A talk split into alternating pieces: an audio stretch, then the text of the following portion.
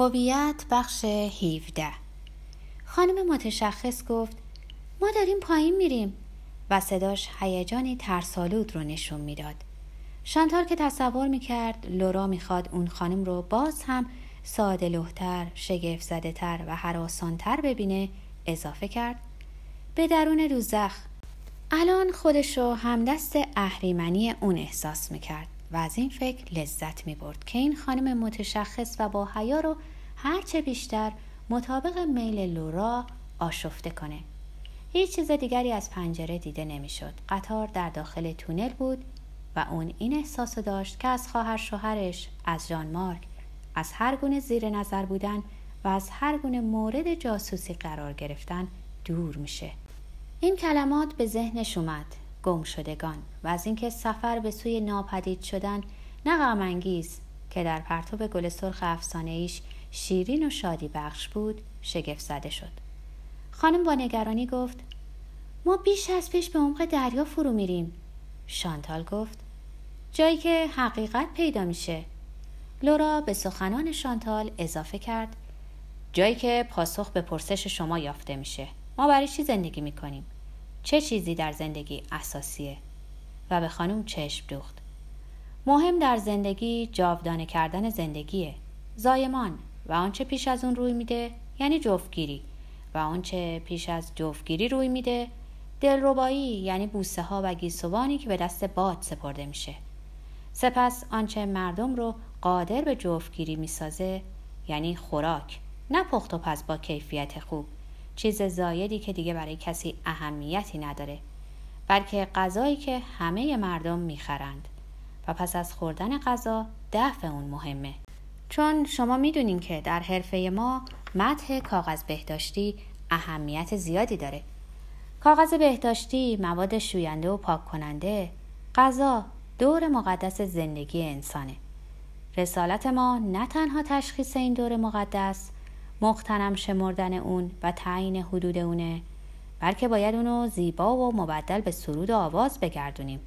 خانم با صدای لرزانش همچون آهناله زنی که به اون تجاوز شده باشه گفت پس این مصیبت و بدبختیه. این بدبختی بزک شده است.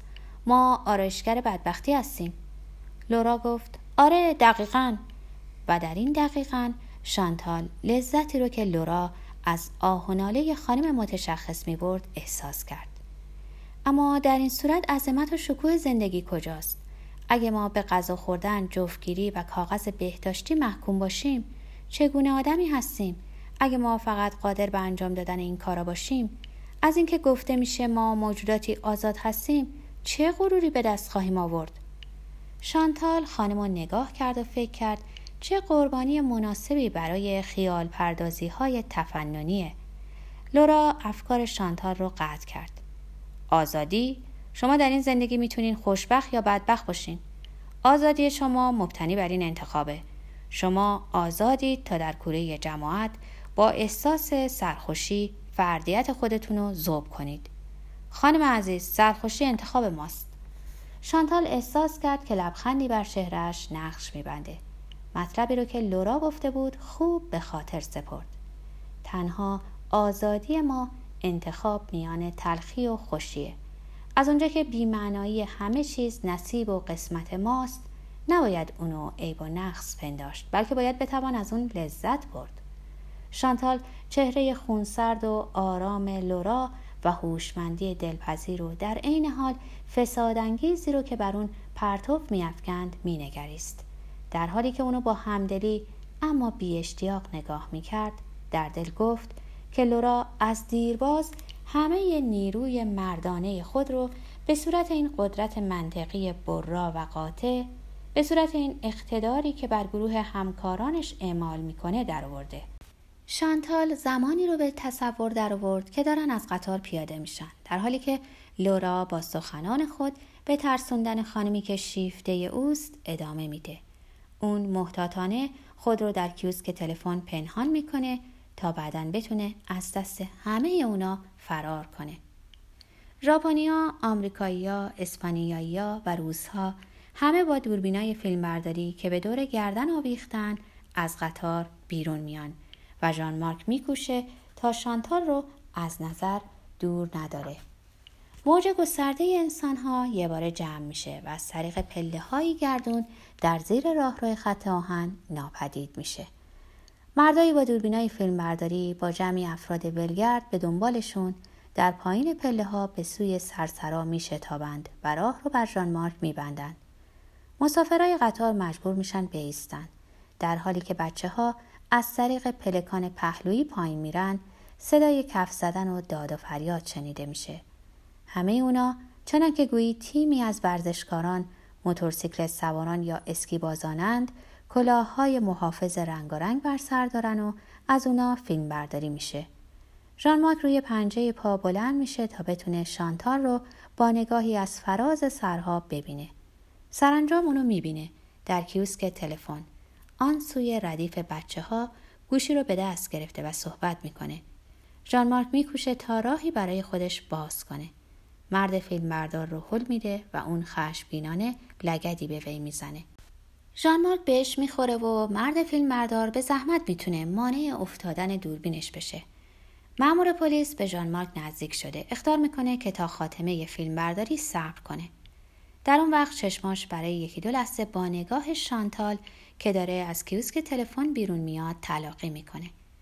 دوباره برای گذشتن از جمعیت به سرعت به راه میفته.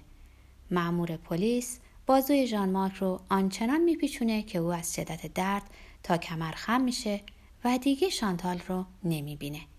معمور پلیس تنها پس از عبور آخرین کودک بازوهای ژان مارک رو رها کرده و اجازه میده که بره.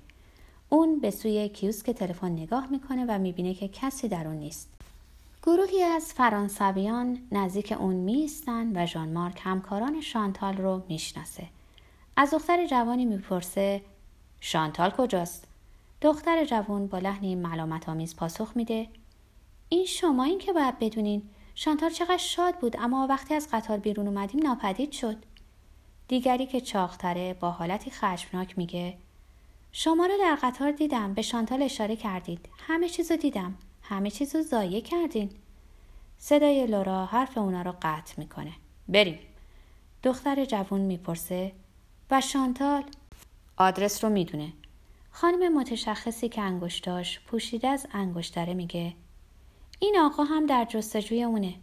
ژان مارک به خوبی می‌دونه که لورا اونو از دور می‌شناسه همچنان که او لورا رو می‌شناسه. به او میگه سلام.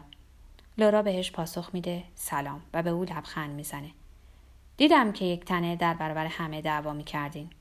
ژان مارک در صداش همدلی احساس می‌کنه. وضع فلاکت باری داره.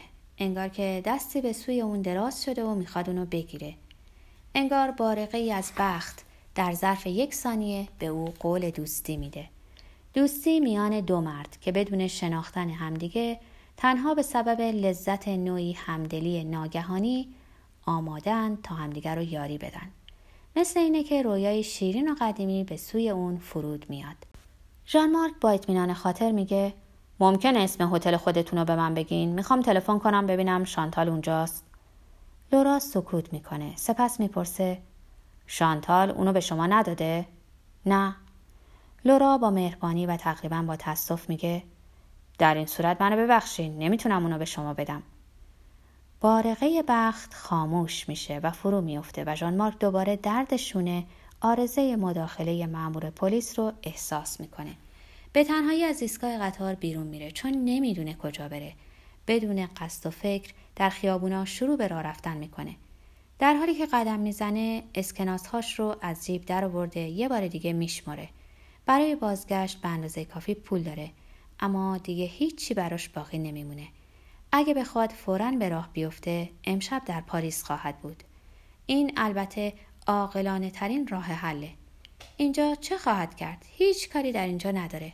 و با این همه نمی‌تونه به راه بیفته. اون هرگز تصمیم نخواهد گرفت که به راه افتد. اگه شانتار در لندن باشه اون نمی‌تونه اونجا رو ترک کنه. اما چون پولش رو باید برای سفر بازگشت نگه داره نمی‌تونه هتلی بگیره. نمی‌تونه چیزی حتی ساندویجی بخوره. کجا می‌خواد بخوابه؟ بلافاصله می‌فهمه که آنچه اغلب اوقات به شانتال می‌گفت سرانجام درست از آب در میاد. اون به سبب عمیقترین میل طبیعیش فردی حاشیه نشینه حاشیه نشینی که به راستی در رفاه زیسته اما فقط به لطف اوضاع و احوالی کاملا نااستوار و گذرا. و اینک ناگهان در وضع واقعی خود قرار می‌گیره و به میان کسانی که به اونا تعلق داره برگردونده میشه. به میان فقیرانی که سخفی ندارند تا بی کسی خود رو در زیر اون پناه دهند.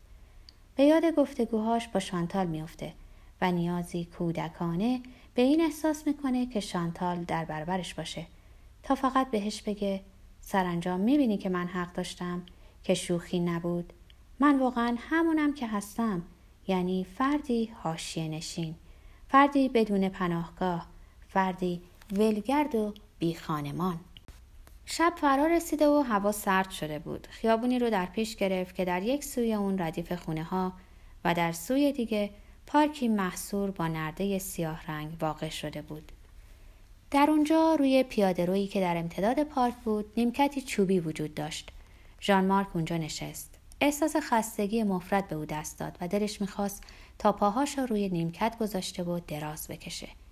فکر کرد که مسلما به همین گونه است که همه چیز شروع میشه. روزی پاها رو روی نیمکتی می‌ذاریم. سپس شب فرا می‌رسه و به خواب میریم و بدین سان روزی در میان افراد ولگرد و بی خانمان جا می‌گیریم و یکی از اونا میشیم. از این رو با تمام قدرت خستگیش و فرو نشاند و همچون دانش آموز برجستهی در کلاس درس خیلی راست و مستقیم نشست. پشت سرش درختا و در برابرش در سوی دیگر خیابون خونه ها قرار داشتند همه خونه ها نظیر هم سفید و دو طبقه بودند و دو ستون جلوی در ورودی و چهار پنجره در هر طبقه داشتند. مصمم بود در اونجا بمونه تا اینکه شانتال رو ببینه. تنها کاری که می‌تونست برای شانتال برای هر دو نفرشون انجام بده انتظار کشیدن بود. ناگهان در سیمتری سمت راست تمام پنجره های خونه ای روشن میشه و کسی در داخل خونه پرده های سرخ رو می‌کشه. ژان مارک به خودش میگه که محفلی از اشخاص مرفه در اونجا گرد اومدن تا زیافتی بپا کنن. اما از اینکه ورود کسی رو ندیده متعجب میشه. آیا همه اونا از مدتها پیش در اونجا بوده و تازه چراغا رو روشن کردن؟ یا شاید بیان که بدونه خوابش برده و ورودشونو ندیده و اگه در حالی که خواب بوده شانتال رفته باشه یه باره تصور زیافت مشکوکی برای عیاشی اونو سخت آشفته می‌کنه کلمات خودت خوب می‌دونی چرا لندن رو میشنوه و اینکه خودت خوب می‌دونی. ناگهان به نظرش کاملا معنای دیگری میابه لندن شهر اون مرد انگلیسی اون بریتانیایی. بریتانیکوس شانتال از ایستگاه به او تلفن کرده و به خاطر اون از دست لورا همکاراش و همه اونا فرار کرده. حسادت حسادتی مفرت و جانگداز اونو فرا می‌گیره. این حسادتی خیالی و روانی نیست از آنگونه که در برابر قفسه باز احساس کرده بود. آنگاه که به طور کاملا نظری به امکان خیانت شانتال میاندیشید. این حسادت بدان گونه بود که در دوران جوونیش احساس کرده بود. حسادتی که به جسم نفوذ می‌کنه اونو به درد میاره و تحمل ناپذیره. شانتال رو در خیال مطیع و صمیمی با دیگران مجسم می‌کنه. و دیگه به تحمل برجا موندن رو نداره. از جا بلند میشه و به سوی خونه میدوه. در کاملا سفیده و فانوسی اونو روشن می‌کنه. دستگیره رو میچرخونه در باز میشه. پا به درون مینهد. پله هایی با قالی سرخ می‌بینه. از طبقه بالا سرصدا میشنوه. بالا رفته به پاگرد بزرگ طبقه اول می‌رسه که تمامی عرض اون رو رختاویزی بزرگ با مانتوها و لباسهای زنانه و چند پیراهن مردانه گرفته. این ضربه تازه‌ای بر قلبش می‌زنه. خشمناک از میون همه این لباسها میگذره. به در بزرگی که دو لنگه داره و سپید رنگه می‌رسه. در آن هنگام دستی روی شونه دردناکش فرود میاد. برمیگرده و روی گونه خود نفس مردی قوی هیکل رو احساس می‌کنه که پیراهنی آستین کوتاه برتن داره و بازوهاش خالکوبی شده. مرد به زبون انگلیسی باهاش سخن میگه.